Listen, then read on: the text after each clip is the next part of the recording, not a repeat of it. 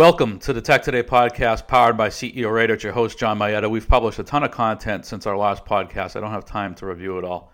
So, what I'd like to cover today is, is yesterday's activity around Wall Street bets and retail investors taking the opposite side of, of short positions. And there is this, what I view as a misplaced populist movement. You know, the retail investors feel they have every right to to take the opposite side of these trades, which they do.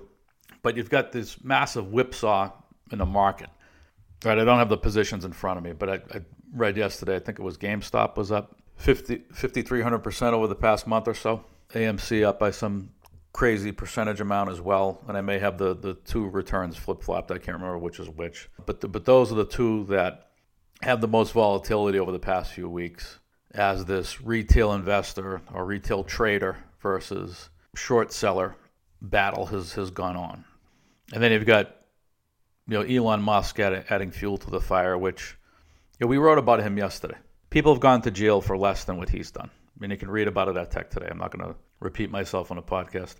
But we have what I feel is misplaced populism. Because what regulators did is they put a circuit breaker on and they're halting trading in those two volatile stocks. And retail investors feel like the regulators have done it to protect uh, the opposite side of the trade, the hedge funds.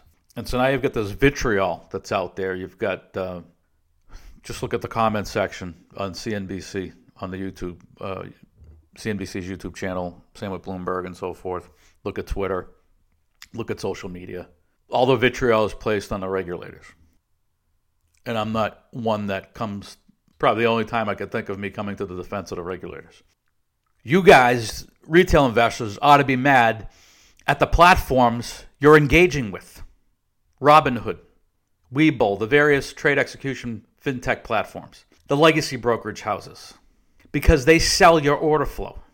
That's the growth engine of their business. They're making a hell of a lot, of a lot more money off of you than hedge funds, institutional asset managers. You guys don't know what the fuck you are talking about. You don't have a clue.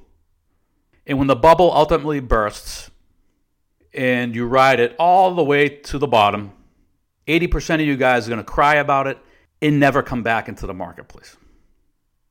That's why I get pissed when the Fed enables bubbles. So there are two culprits here the Fed, who enables bubbles with zero interest rate policy, pumping trillions into the market not having a clue as to how the economy works. That three, three plus trillion didn't help boost the economy. It just created asset bubbles everywhere. It did not increase production. Powell and company are clueless. This laissez faire, loose policy that's come out of the Federal Reserve and Treasury since the year 2000, and especially since the 2008 crash, is a joke call it peacetime policy. That's one culprit. The other culprit are the regulators, and both defending them here and accusing them for allowing players in the financial services market to sell order flow. That shouldn't happen. So if you guys want to direct your anger at somebody, direct it at your service providers. Go to the regulators, say, regulate these guys, they're selling my flow. The Fed's a different animal, they're not going to listen, listen to public commentary. But the Elon Musks of the world, the Dave Portnoys of the world, I think you guys are sticking it to the man.